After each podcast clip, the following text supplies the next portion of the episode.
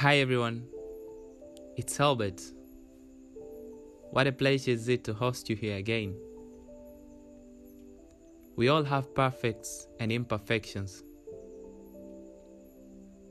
What is it we choose to embrace? I started a podcast. Not that I'm perfect, not that I'm so successful to inspire, not that I'm too wise to enlighten, not that I'm complete to comfort. But I chose to embrace the good in me. I chose to share the best part of me. You might not be the outstanding person in the room. You might not be the best half. It's okay.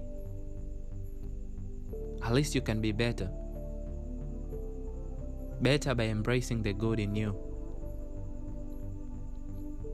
There's so much good in you.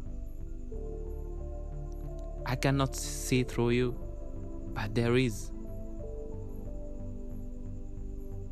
For a moment, just think about yourself. What do you do best? And just imagine sharing that with those around you.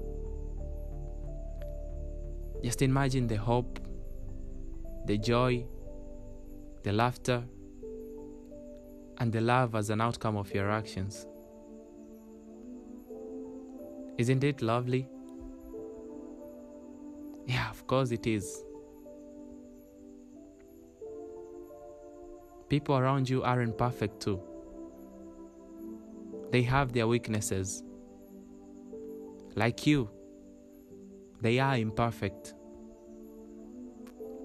Don't judge them. You don't help people by judging them. Accept them. Accept their mistakes. Understand them and love them. We should be happy always. We should have a peaceful state of mind always. We should be free from hate and grudges. All this is possible.